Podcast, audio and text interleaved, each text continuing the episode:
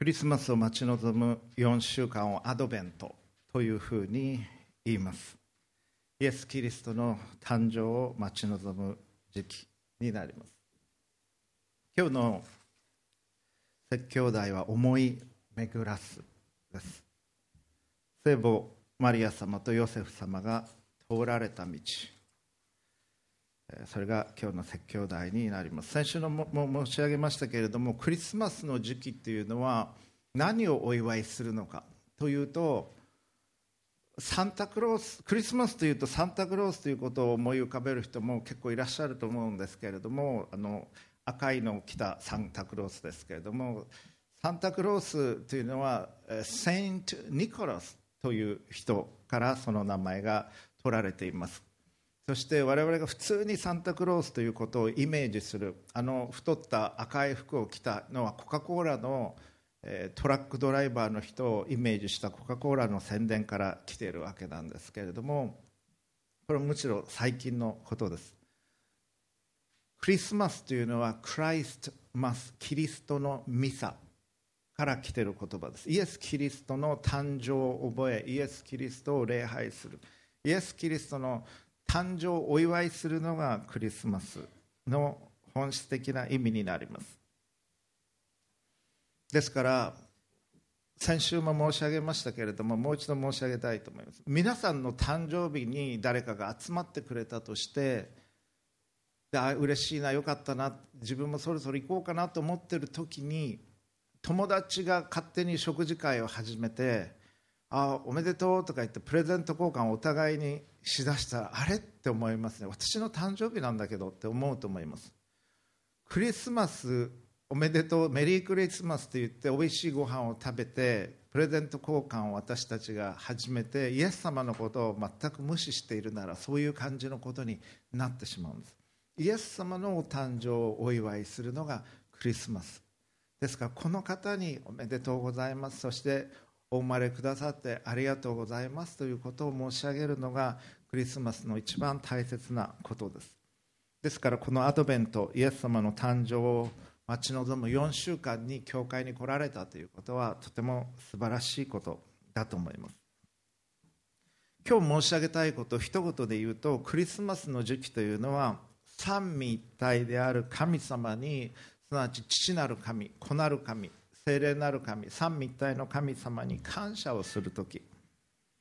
そしてそのクリスマスの出来事のためにそしてその後のために大変な犠牲を払われた聖母マリア様にそしてマリア様を支えイエス様をお育てになるというその責任を負われたヨセフ様のことも覚え感謝をする時。それが今日申し上げたいことです。クリスマスとは三位一体の神に感謝する時。そして聖ヨセフ様そして聖母マリア様に感謝を捧げる時です。聖母マリア様から学ぶことができることはたくさんあります。そして教会はキリスト教会は皆聖母マリア様の信仰が模範的な信仰であるということをカトリック教会も東方正教会もプロテスタント教会も認めています。でマリア様の一つの特徴は何かというと思い巡らすということなんです。思い巡らす。それは英語ではメディテーションという言葉がそれには当てられます。マリア様いろんなことが起こった時に例えばルカ2章19節。しかしマリアはこれらのことをすべて心に収めて思いを巡らしていた。2章51節。母はこれらのことを皆心に留めておいた。マリア様はいろんなことを心に巡らせ考え静まっておられた資料深い方でした。私たちは今クリスマスのを待ち望む忙しい時期だと思います。いろんな意味で課題もあるでしょうし年賀状も書かなきゃいけないかもしれないしプレゼントもあるいは帰省する人はそのチケット買ったりとか課題もやらなきゃいけないかもしれないしキリスト教会のレポートも出さなきゃいけないかもしれませんけれどもその忙しい中で静まる時を持ってほしいんです。そして人生について神について考えていただく時を持っていただきたいんです。おそらくそれはひょっとしたらスターバックスに行って1時間ぐらいノイズキャンセリングヘッドフォンをつけて静まるということかもしれないです。だけどこの忙しい時に静まって考える時クリスマスの意味って何だろう？自分は何のために生きてるんだろうか？神はおられるんだろうか？神は愛なりって聞くけど本当なんだろうか？そういうことを考えていただきたいんです。先週はマリア様についてのお話をいたしました。彼女が婚約をされました。ヨセフという方と婚約をされました。でそして結婚を待っている時に天使が現れた。天使ガブリエル様が現れになりました。そして彼女にあなたは神によって身重になります。精霊によって身重になります。というふうに言われたんです。えどどういうことですか？私はまだ男の方知りませんので身重になるなんてことはありえません。いやあなたの親戚のエリザベトももうあんなに年を取ったのにずっと子供が生まれなかったのにお腹に赤ちゃんを宿しておられます。神様にとって不可能なことは何もありませんと言われた。そしてあなたは救い主を身ごもります。神によって。というふうに言われた。そんなことは人類史上なかったしそれまで。それ以降もありません。一度しかなかった。そのようなこと。しかも自分は婚約をしている。婚約相手のヨセフさんは何と思われるだろうか。いろんなことを彼女の頭の中を駆け巡ったでしょう。だけど彼女は言うんです。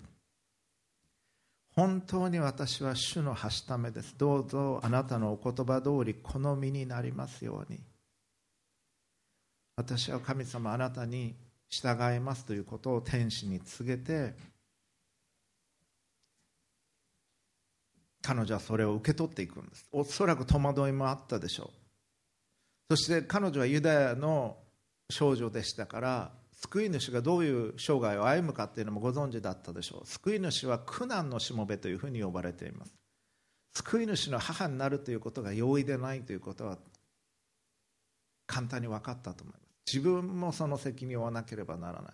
それは具体的に何になるのか十字架にかけられるというのはまだその時点ではご存じなかったでしょうけれどもご自分が苦難の人生を歩まなければならないということを分かっておられた。その上でどうぞあなたのお言葉通りこの身になりますように本当に私は主のはしためですと彼女は答えられた。それを聞き遂げて天使ガブリエル様はマリア様から去っていった。それが先週の話でした。そして今日は婚約相手のヨセフ様のことを考えていきたいと思います。ヨセフ様はイエス様の生みの父ではありません。イエス様は精霊によって神によってマリア様を通して生まれてきた方ですからヨセフ様というのは育ての父親になっていかれたお方です。どのようにして応答していかれたのか。それが今日のテキストです。プロジェクターに出ますのでご参照ください。新約聖書マタイ福音書1章の18節からお読みしていきます。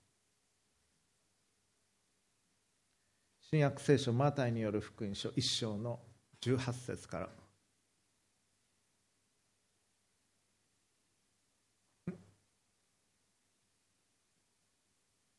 プロジェクター出ますか？まあ、プロジェクター出なかったら聞いていてください。お読みしていきます。目を閉じて聞いていてください。その方がよくイメージできるかもしれません。実は聖書というのはもともと読むものではなくて聞くものだったんです実は教会において。聖書が広く行き渡るようになったのは印刷術が始まっていった、まあ、宗教改革のちょっと前にグーテンベルクという人が活版印刷をえー、作ってそれが広がっていきそして印刷された聖書が配られるように、まあ、それでもものすごく高価だったんですけれども。でそれまでみんな聖書は手元にありませんでした。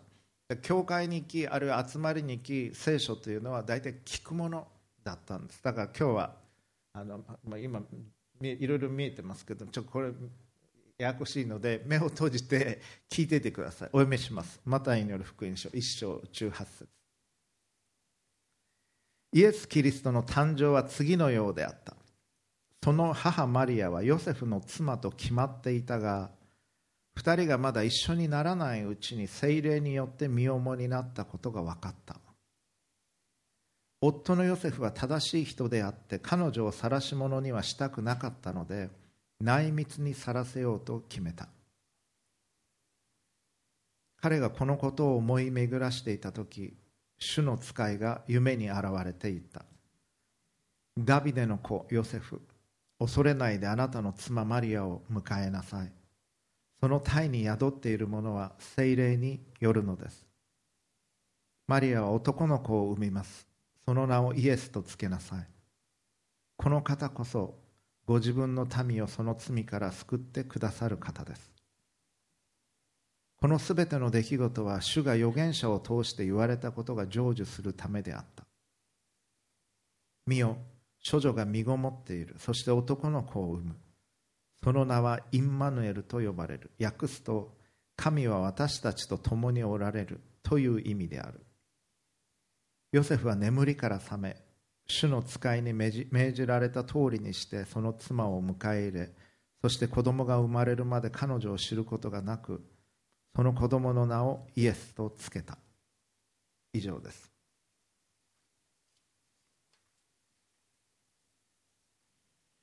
クリスマスの時期思い巡らすということをしていただきたいのです。そして今日は先ほど申し上げましたようにヨセフ様のことを考えながらもちろんマリア様のことも当然考えながらですけれども2つのことを申し上げていきたいと思います。第1番目のポイントそれは聖母マリア様とヨセフ様の従順ということです。マリア様とヨセフ様は神の救いのご計画のためにご自分に与えられた働きに従順に従われました。聖母マリア様特別なお方です。特別な方として備えられました。人類の最初の人アダム。そしてその妻となっていく。エヴァこの2人が人類最初の2人は素晴らしい人として作られたのに彼らは罪を犯しました。そして神から離れていった。神に背を向けていった。そして神はその時から救い主をお送りになるということを決められました。人類のために。そしてよようやく長い長い月日を経て時が満ち救い主が送られるということになりました。その道は決して容易ではなかった。本当に長い道を経て神は備えをされ歴史を導かれ救い主がお生まれになるなることになった。その母となる方人類史上初めて唯一そして一回きりの神が人としてお生まれになるその母となる方を神は備えてゆかれました。聖母マリア様特別な方として備えられたと思います。そしてヨセフ様はこの聖母マリア様を支える方として選ばれた方なんです。神がイニシアチブを取って人間が人が応答していた。マリア様もヨセフ様も人です。神ではない。Divine Initiative and Human Response という言葉があります。神がイニシアチブを取られて行動を起こされ人間側がそれに応答していく。これが大体の基本の形なんです。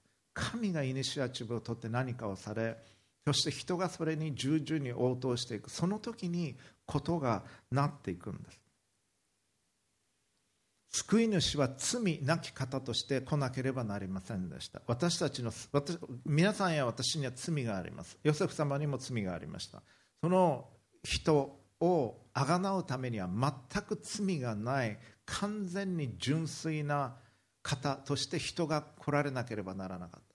その人である方が私たち全ての罪を背負って自分の罪のゆえではなく自分には罪があってはならない。私たちの罪の身代わりにならなければならなかった。それがイエス様の十字架なんです。ですから罪なき救い主がお生まれになるためには罪なき形で親取られなければならなかった。そしてマリア様という方が選ばれ精霊によって神によってマリア様を通してイエス様がお生まれになれました。神の妻という表現さえマリア様には用いられることがあります。罪があってはならない方でした。罪なき救い主としてイエス様はお生まれになりこのマリア様によって育てられていきました。だから第二のエヴァ第二のイブという表現も用いられます。イブは表現あの罪はありませんでしたもともと。罪なき存在としてエデンの園に作られた。しかし神に従順に従い尽くすことはしなかった。そして罪が入りそしてアダムも同じように罪を犯していった。しかしマリア様はエヴァのようにではなく堕落前のエヴァのように特別に神に作られ神の母として準備されていった方でした。先週も言及いたしましたけれどもカトリック教会東方正教会プロテスタント教会これがまあ世界のキリスト教の三大ディビジョンと言っていいと思います。それ以外にもマイナーなグループあるんですけれどももともと教会一つでした。それが11世紀にカトリック教会と東方正教会イースタン・オーソドックス・チャーチに分かれて、まあ、分裂をしたんですね。よくなかった。喧嘩別れをしました。でカトリック教会の改革運動として501年前に起こったのがプロテスタント教会です。でこの3つともが認めているのが聖母マリア様は神の母であったということ。神の母であるということ。テオトコスという言葉が使われます。エフェソス公会議というので定められているんですがプロテスタント教会もこれを認めています。そういう特別な存在であり特別な敬意を持って扱われてこられた方です。美しい方だったんじゃないかなと思います。私は。聖書に書かれてませんけれども考えてみてください。人類史上一回きりの救い主が来られるその方の母として作られた方。もしあなたが神だとしたらそんなことありませんけれどもどんな女性を用意されるでしょうか。最も美しい最も清いそしておそらくつつましやかな美しい方だったと私は想像します。純粋な方だったでしょう。そして神が語られる時にそれが全部は分からなくてもお言葉通り好みになりますようにと語ることができたお方だった。実はマリア様はそういうふうに言わない可能性もありました。マリア様だって罪を犯す可能性ありました。エヴァだってそうでした。からエヴァは罪がなかったのに神を疑い罪人となっていった。マリア様はあそこで「えー、私も婚約してますからそれは困ります」っていう可能性あったんです。しかし彼女はそういうのを分かった上でお言葉通り好みになりますように。ということができたお方でした。その言葉を聞き遂げて天使は去っていったんです。大きなリスクがあった。命の危険もありまして一打ちにしてされて殺される可能性もありました。会員の罪として。少なくとも周りの状況わからない方たちは何かそういうことがあって妊娠したんだろうというふうに言われたでしょうし言われ続けたでしょう。おそらく小さな村です。そして婚約が破棄になる可能性もありました。でもヨセフ様に話をする前に彼女はそれを受け取られたんです。そういう方でした。彼女は救い主の母として備えられたお方でした。罪を犯す可能性があった。しかし罪を犯さず神からのチャレンジを受け取られた。自分の意思で救い主の母となるということを受け取られたんです。自由意志で。それが必要だったんです。救い主の母になるということは容易なことではない。これそれからだってたくさんの困難があったと思います。たくさんのチャレンジがあったと思う。それにへこたれないためにはそれほど純粋な方でなければならなかった。神は私たちのことを試されるんです。その何か働きを与えられる前にその働きに耐えうるかどうかというのを試されます。イエス様でさえ公の生涯それ公生涯パブリックライフと言われますけどみんなの前に立って救い主としての働きをし教えを教えられる前に40日間荒野で悪魔の試みを受けられました。イエス様だって罪を犯す可能性あったんです。イエス様は人として来られました。神だけど人として来られた。そしてイエス様例えば例えて言うと透明ななんか入れ物に入ってて石投げられても痛くないとかそういう感じじゃなかったんです。イエスも石投げられたらぶつかったら血も出るし痛いし悪魔からの誘惑も受けるし罪を犯す可能性はずっとあったんです生涯の終わりまで。その中で罪を犯さないという道を歩み続けられた。すなわちどういうことかというと救い主としてお生まれになったイエス様は救い主として完成させられていったんです。その生涯を通し一度も罪を犯すことがなくその道を選び続け父なる神に従順に従い続けられたんです。イエス様お生まれになった時から救い主でした。だけど救い主として完成しない可能性はあったんです。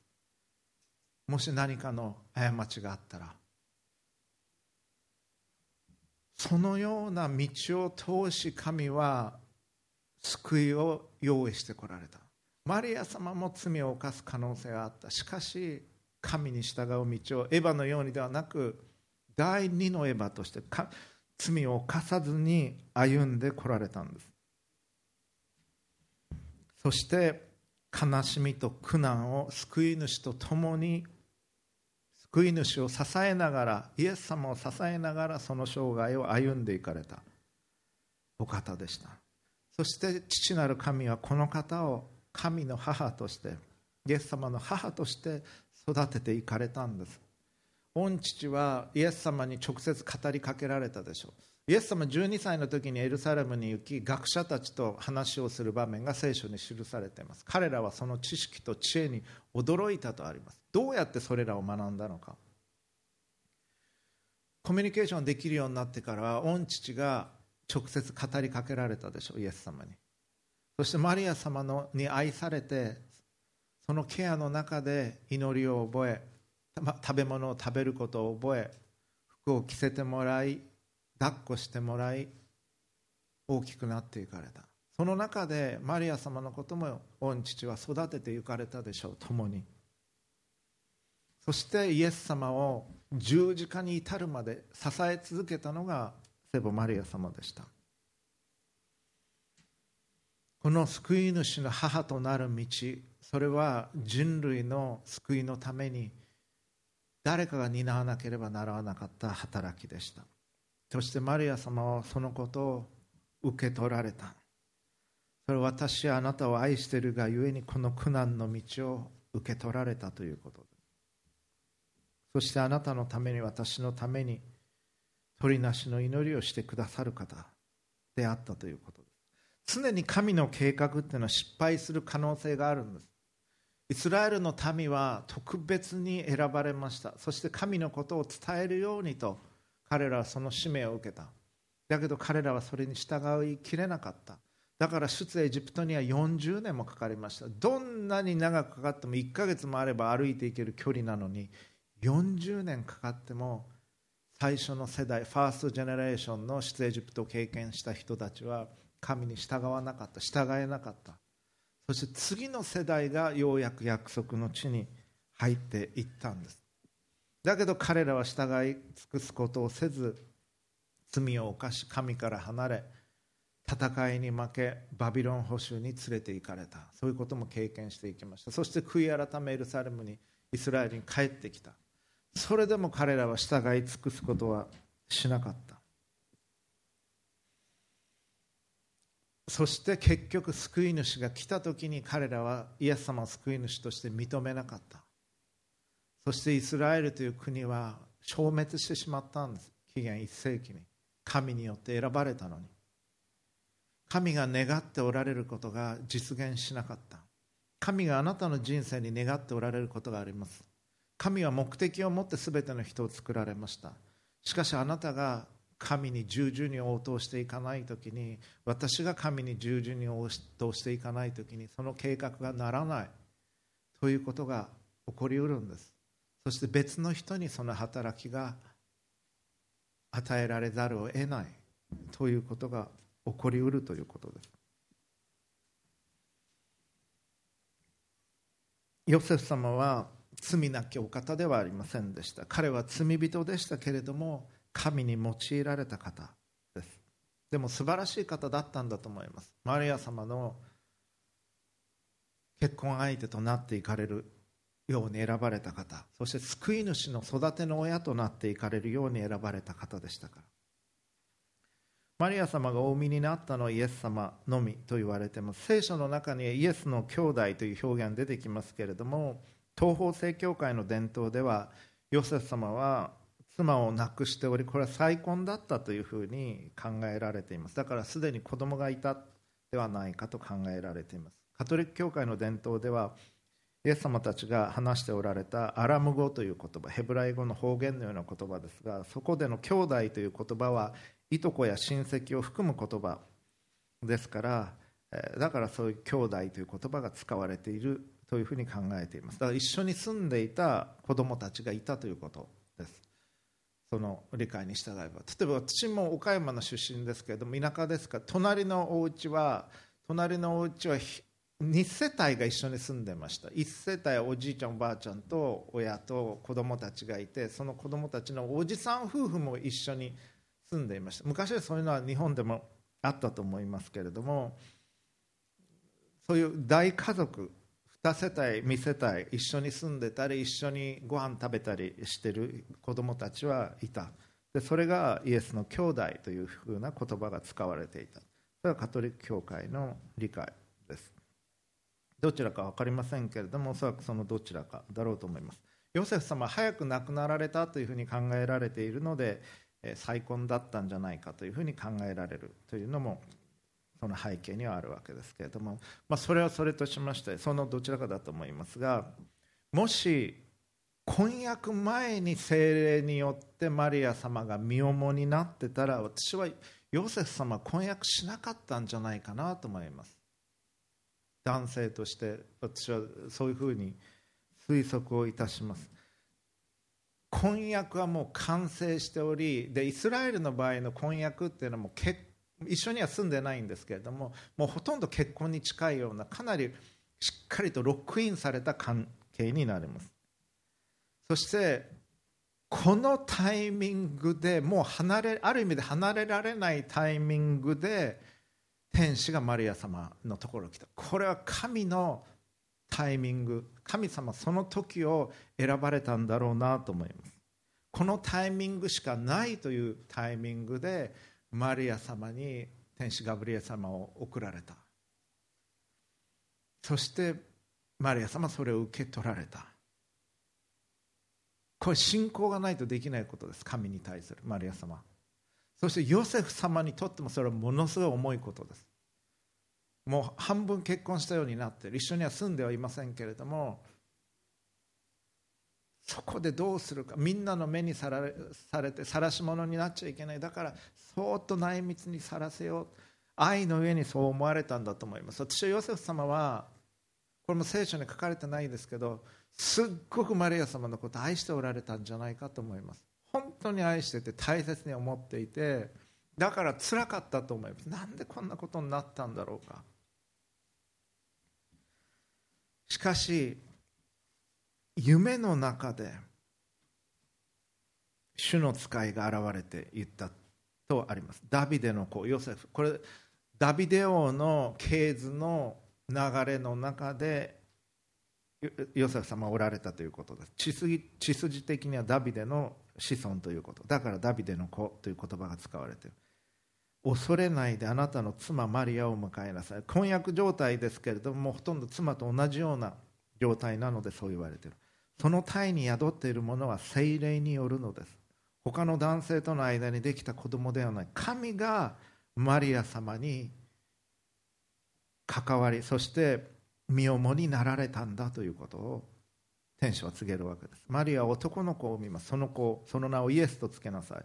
この方こそご自分の民をその罪から救ってくださる方です。救い主だということが語られる。そしてヨセフ様は眠りから覚めて主の使いに命じられた通りにしてその妻を迎え入れた。と記されています。ここでもヨセフ様の信仰が試されたんです。容易なことではない。救い主の父親育ての父親となっていくということは。しかもマリア様を特別な方として受け入れ尊重しただ単に男尊女卑の世界におけるような妻嫁として扱うのではなく救い主の母として敬意を持ちながら一緒に暮らしていくという道を選ばなければならなかった。そのためにはヨセフ様も試みられなければならなかったんです。そして彼は従順にそれを受け入れて行かれた。そういう方なんですこの方は。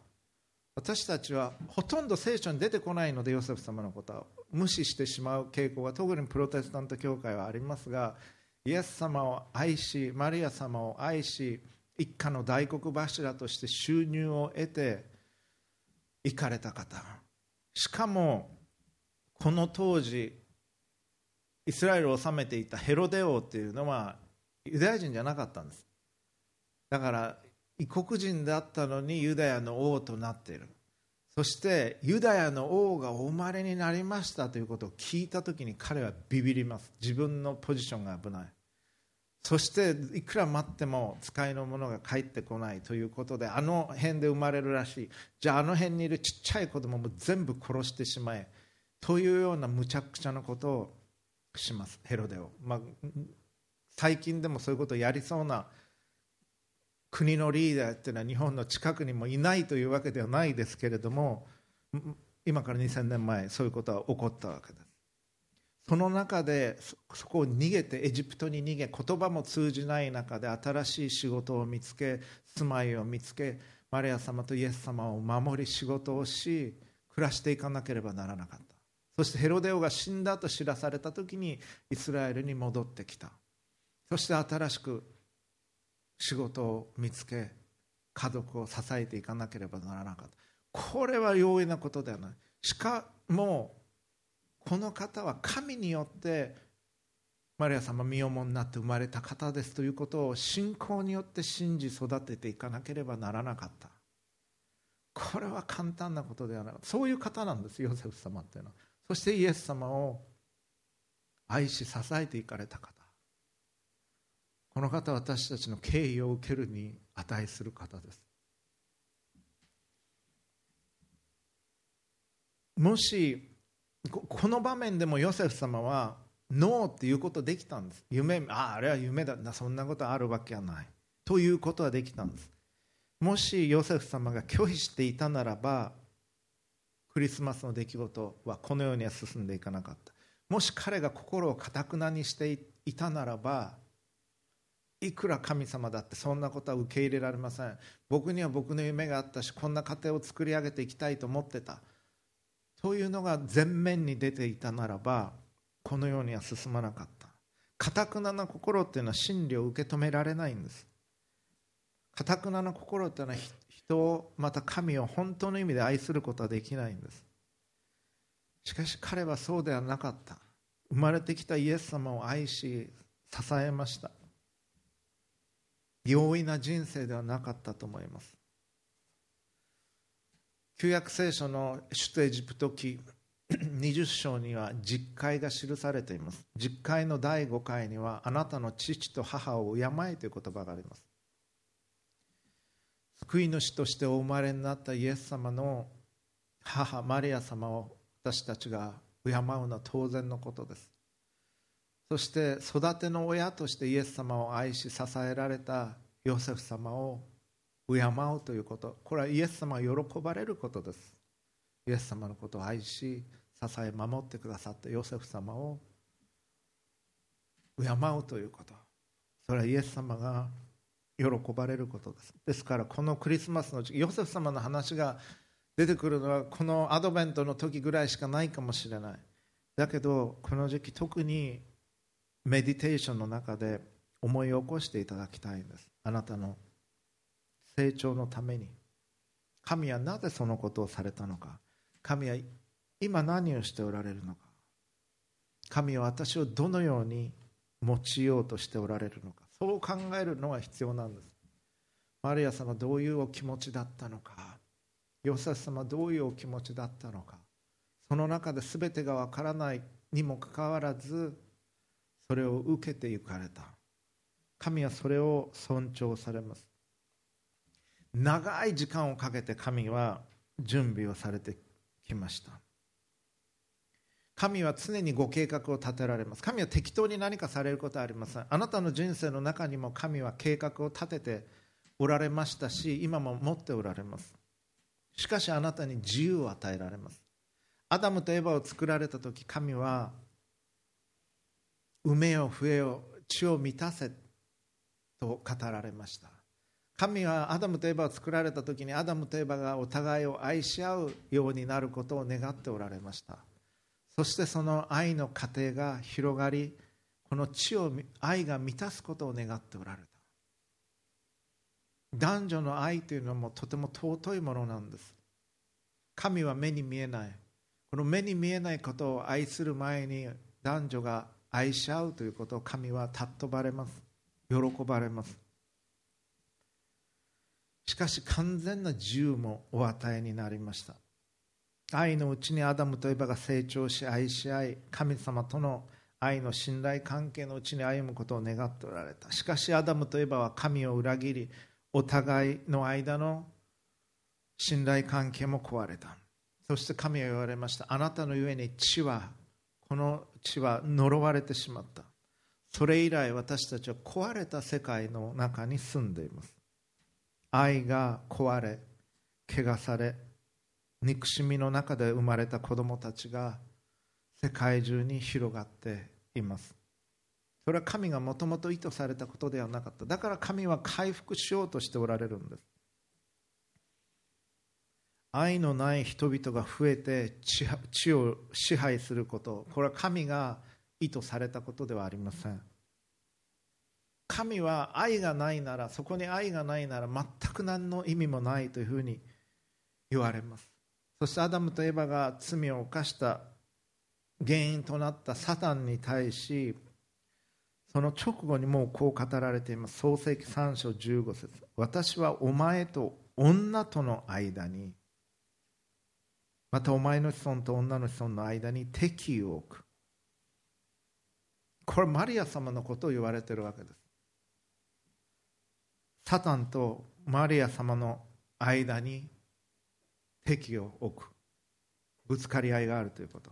そして救い主がお生まれになり彼はお前の頭を踏み砕きお前は彼のかかとに噛みつく。これはどういうことか。かかとに噛みつかれたら蛇が噛みついてきてそれ傷を負います。大変なことです。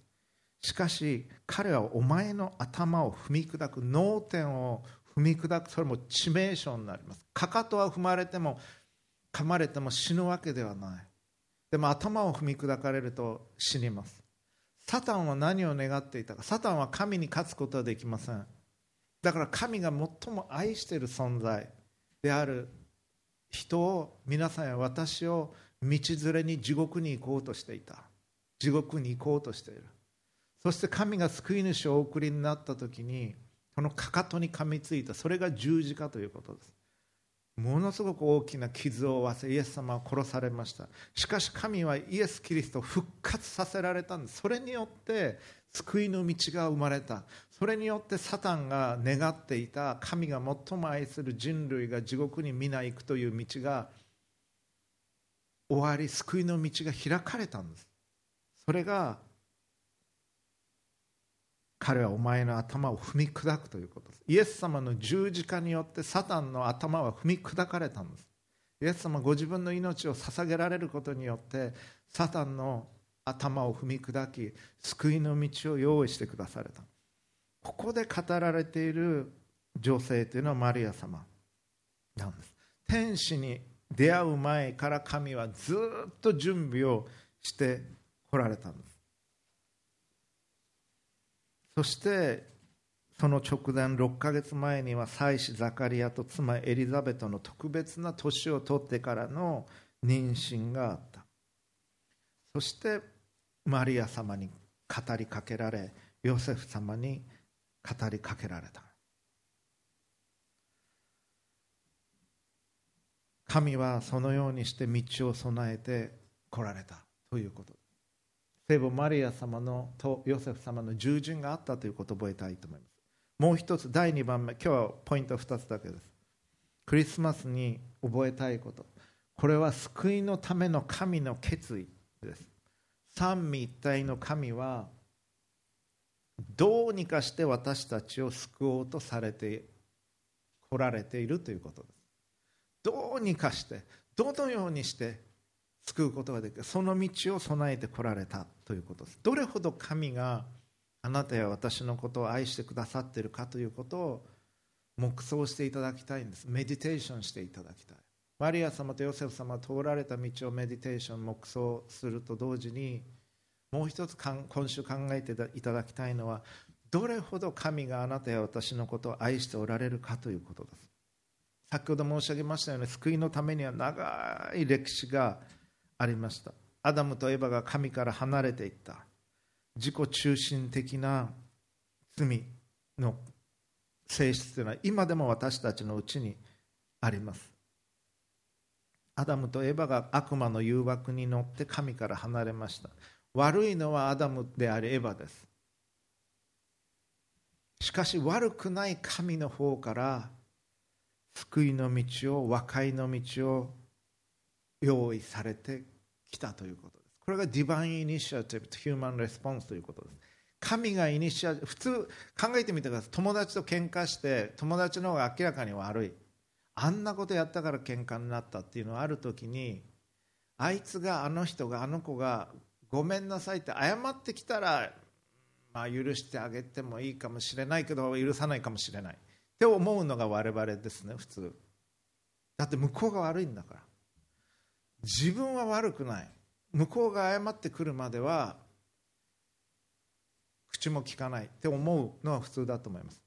だけど神は悪くないのにご自分の方から来られたんです。ご自分の方から神であるにもかかわらず天から身を謙虚にされ人としてお生まれになり赤ちゃんとしてお生まれになった。これはどういうことか。赤ちゃんは恐ろしくない存在です。最近皆さんニュースで聞かれたでしょうか。社会から完全に孤立していた島にキリスト教の宣教師が行きそしてそこに行こうとした時に殺されたというニュースですけれどももう聞かれた方いるかもしれません、まあ、ずっとまあ日本でいうと鎖国状態なような状態にあったんだと思います。そして誰かが来た時には当然戦ってそれを撃退する。それはまあ日本も鎖国をやめる時そんな感じだったからなんとなく分かるかもしれませんけれども怖かったんだと思います。恐ろしかった。でもだから神が軍隊を連れてこの地上に来られたら人類は敵対したかもしれない。戦おうとしたかもしれない。神は赤ちゃんとして来られたんです。最も弱い存在でそして我々の中の一人のように人として来られた。誰もそれを拒否したいとも思わない。赤ちゃんを見るときに可愛いなとも抱っこしようと思います。神がそんなに低くしてご自分を我々の一人のようにして来られしかもその動機は一つだけ愛です。そして私たちを救うこと。そのために来られたんです。なんという愛なんという謙虚さ神は私たちを救うためだったら何でもされます。そしてその何でもの極限的な姿が神ご自身が罪なきお方として赤ちゃんとして来られたということ。それがクリスマスの出来事です。そしてその赤ちゃんは育っていかれ人間と同じように育っていかれ私たちの罪を背負われ私たちのために命を捧げられ殺されていったんです。しかも最後の最後まで許しを語りながら父を彼らを許してください。彼らは何をしているのかわからないんですと許しを語りながら殺されていった。それが私たちの神私たちの救い主イエス・キリストというお方です。でその方がお生まれになったのがクリスマス。だからクリスマスは尊いんです。救い主を送るということ送られるということ父子精霊なる神が決められたんです。長い年月をかけて準備されていきました。旧約聖書で言うならば堕落していく人類の中で正しい生き方をしていたノアとその兄弟を選ばれました、ま、そしてノアの洪水があった。創世記12章に行きますとアブラハムに語りかけられた。地上のすべての民族はあなたを通してあなたによって祝福されるというふうに言われました。でももうその時にはエジプトに彼らの彼の孫の世代が居留していくということは言われていました。400年の間そこで苦しめられるということももう語られています。アブラハムがおり子供のイサクがおりその子供すなわちアブラハムの孫のヤコブがいます。ヤコブから12人の子供が生まれていきそれがイスラエルの12部族になっていく。エジプトに彼らは起立をし430年間暮らしていく中で奴隷にされていった。そのエジプトでの経験を通して彼らは神に選ばれた神の民としてシェイプされていったんです。その出来事が必要だったんだろうと思います。神の民としてもう選ばれてたんです。アブラハムの時から。だけど神の民になっていく必要があったんです。選ばれてもそうなっていかなければならない。その出エジプトの経験が必要だったんだろうと思います。そして苦しめられ外国で暮らすということはどういうことなのか。神に選ばれる時に苦難が伴うんです。神に選ばれたいと思う人いっぱいいると思いますけどなんかの例えば選手に選ばれる。ってなると嬉しいなと思うかもしれません。学校代表で何かに選ばれる名誉なことだと思います。オリンピックの日本代表に選ばれる。これも名誉なことだと思いますが選ばれるということは困難なことでもあるんです。そのための特別なトレーニングが課せられるということですから。神の民として選ばれた者たちが神の民としてシェイプされていったんです。そのためには荒野での経験が必要だった。そして約束の地に入っていかなければならなかった。あなたもある意味で神に選ばれてこの礼拝に来られているんだろうと思います。たとえそれが課題のためであったとしてもこの教会に来てこのメッセージを聞いてるということは神の選びだろうと思います。神の民になっていくということが必要なんです。イスラエルの民は言うことを聞かなかった。そして出エジプトはまっすぐに行くことはできず40年間もかかった。約束の地に入ったけれども偶像礼拝を繰り返しバビロン保守によって焼き清められなければならなかった。しかし悔い改めて帰ってきました。しかしまた堕落をしてしまった。預言者たちによるメッセージがあり悔い改めが促されました。何度も何度も何度も何度も神はそうやってイスラエルのために忍耐をされ悔い改めを促しイスラエルの民を整えていこうとされた用いようとされたんです。悔い改めたんだけれど彼らはしかし成長していかなかった。同じ失敗を繰り返していかれた。最後に救い主を送られた。だけど救い主を受け止めることはできなかった。誰も救い主のところに行かなかった。イスラエルの民は。羊飼いたちを除いて。無関心だった。ヘロデ王に至ってはイエス様を殺そうとした。イエス様は交渉外を始められ十字架にかけられた。罪をあがなわれた。イエス・キリストを救い主として受け止め受け入れる選択肢があったのにイスラエルの民は拒否し続けたんです。失敗し続けた。これはクリスチャンにだって起こりうることなんです。神があなたのことを導いておられるのにそれに従わず失敗し続け悔い改めると言いながら悔い改めず神に従っていかない。その時に神はあなたのことを用いることはできないんです。イスラエルのことを用いることはできなかったように。イスラエルは退けられました。そして教会が建てられていったんです。イスラエルは失敗しました。再び回復されるという希望はありますけれどもし悔い改めるならばあなたがもし成長していかないならば退けられるかもしれないということです。少なくとも神が本来あなたに願っておられた働きをすることはできなくなるということです。第一コリント書3章15節。もし誰かの建てた建物が焼ければその人は損害を受けますが自分自身は火の中をくぐるにくぐるようにして助かりますとあります。だそのようにして天国には入れてもらえるかもしれないけれどもあなたがするように願っておられた素晴らしい働きは全部火事にあって燃えてしまうようなそんな風になってしまいますとパウロはここで語っておられるイエス様は全ての栄光を捨てて来られました。私たちを愛しただ愛のために来られました。私たちを救うために。ここまでの犠牲を神は払われたということです。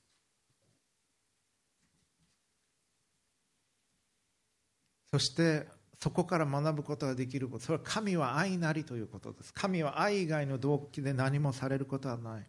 そして神はエデンの園でそうであったように神を愛し隣人を愛する生き方をするように願っておられます。キリスト教の教えの中心はそれだけです。神を愛すること。そして自分を愛するように隣人を愛すること。私の教えているキリスト教概論では学生たちに言ってます。一番最初に聖書の中で一番大切な2つの戒めを書きなさいっていう問題があります。それが答えられなかったら他の質問は採点しませんというふうに言ってあります。だから再履修になります。キリスト教概論1もキリスト教概論2もそうです。なぜかそれが聖書の本質的な一番中心的な教え。キリスト教概論半年も取りながらそれが分かってなかったらもう一周です。それは当たり前です。聖書の中で一番大切な戒めは心を尽くし思い尽くし精神を尽くし力を尽くしてあなたの主である神を愛しなさい。全力であなたのことを愛してくださっている神を愛するということ。そして自分を愛するように隣人を愛するということ。それがキリスト教の教えの中心イエス様の教えの中心聖書の教えの中心でそれより大切な教えというのはないんです。これが分かってなかったらいろんな年号を覚えてても意味がないんです。あなたの人生の中でどれほど多くの給与を得仕事をし人から尊敬され高いポジションを得てもあなたが神を愛せず隣人を愛しないなら神の目から見たら全く意味がないことなんです。他の人はすごいなって言ってくれるかもしれない。だけど神の目から見たら全く意味がないことです。なぜならば神は愛なるお方だから。神はあなたがどれだけ愛を持ってそのことを行おうとしているかを見ておられる。どんな思いでそのことをしようとしているかを見ておられる。あなたが何か勉強したり資格を取ったり仕事をするときに何のためにそれをしているのかというのを問うてください。メディテーションしてください。人から一目を置かれたいからそれをするのか。人から認められたいからそれをするのか。あるいは神への愛から隣人への愛からそれをするのか。ここには大きな違いがあります。あなたは人を助けたいと思ってそれを行っているのか。誰かに見られたいと思ってそれを行っているのか。神がそれを喜ばれたい喜ばれるからそれを行おうとしているのか。そのことを問うてください。そこに愛がないなら神の目から見たら全然意味がないことなんです。聖母マリア様もヨセフ様も愛のゆえにこの道を選ばれた。神への愛隣人への愛。そして神は私たちへの愛のゆえにこのクリスマスの出来事を準備してこられたということです。このクリスマスの時期神の愛を覚えたいと思います。長い年月をかけて救い主を送る道を備えてこられた。何度も何度も裏切られながら人によって人類によってイスラエルの民によって裏切られながらも神は忍耐強く傷つきながら救い主を送るクリスマスを用意してこられた。そしてマリア様の従順を通しヨセフ様の従順を通しクリスマスの出来事が成就したということです。ディバインイニシアティブと神のイニシアティブとヒューマンレスポンス。人の応答があったということです。神の技がなるためには神は用意をされます。本当に用意をされます。しかしあなたの従順が必要なんです。お言葉通り好みになりますように。私は主のはしためですという従順が必要なんです。そしてそれが愛から出ているものでなければならない。見よ処女が身ごもっている。そして男の子を産む。その名はインマヌエルと呼ばれる。訳すと神は私たちと共におられるという意味であるとあります。天におられた子なる神イエス様がマリア様の体に宿られ私たちのもとに来られた。私たちと共にいてくださる。そしてマタイ福音書はマタイ福音書はインマヌエルで始まりインマヌエルで終わるんです。救い主がインマヌエルすなわち神は私たちと共におられる。その言葉で始まりマタイ福音書の終わりは大宣教命令見よ世の終わりまで私はあなた方と共にいますというイエス様の言葉である。そしてイエス様は私たちには目には見えないけど今この場に共にいてくださるんです。愛のゆえに。そして私たちを導き愛し支えていてくださるお方であるということ。そのことを覚えクリスマスのメディテーションをする時といたしましょう。この週共にお祈りをいたしましょう。父子精霊なる神様。あなたは子なる神イエス様を救い主として私たちのために送られるということを定められました。そしてマリア様を備えられヨセフ様選ばれその家庭の中に赤子として救い主を人として送られました。私たちへの愛のゆえです。私たちを救うためです。どうか私たちがこのクリスマスに込められたあなたの愛を少しでも深く理解することができますように。そして従順にその務めを受け止められたマリア様とヨセフ様に感謝をいたします。私たちがその信仰に習うことができますように。そして私たちの世代に託された私たちの生涯に託されたその働きを誠実に行うことができますように。私は主のはしためです。お言葉通りこの身になりますようにと。救い主主イエス・キリストのお名前によってお祈りいたします。アーメン。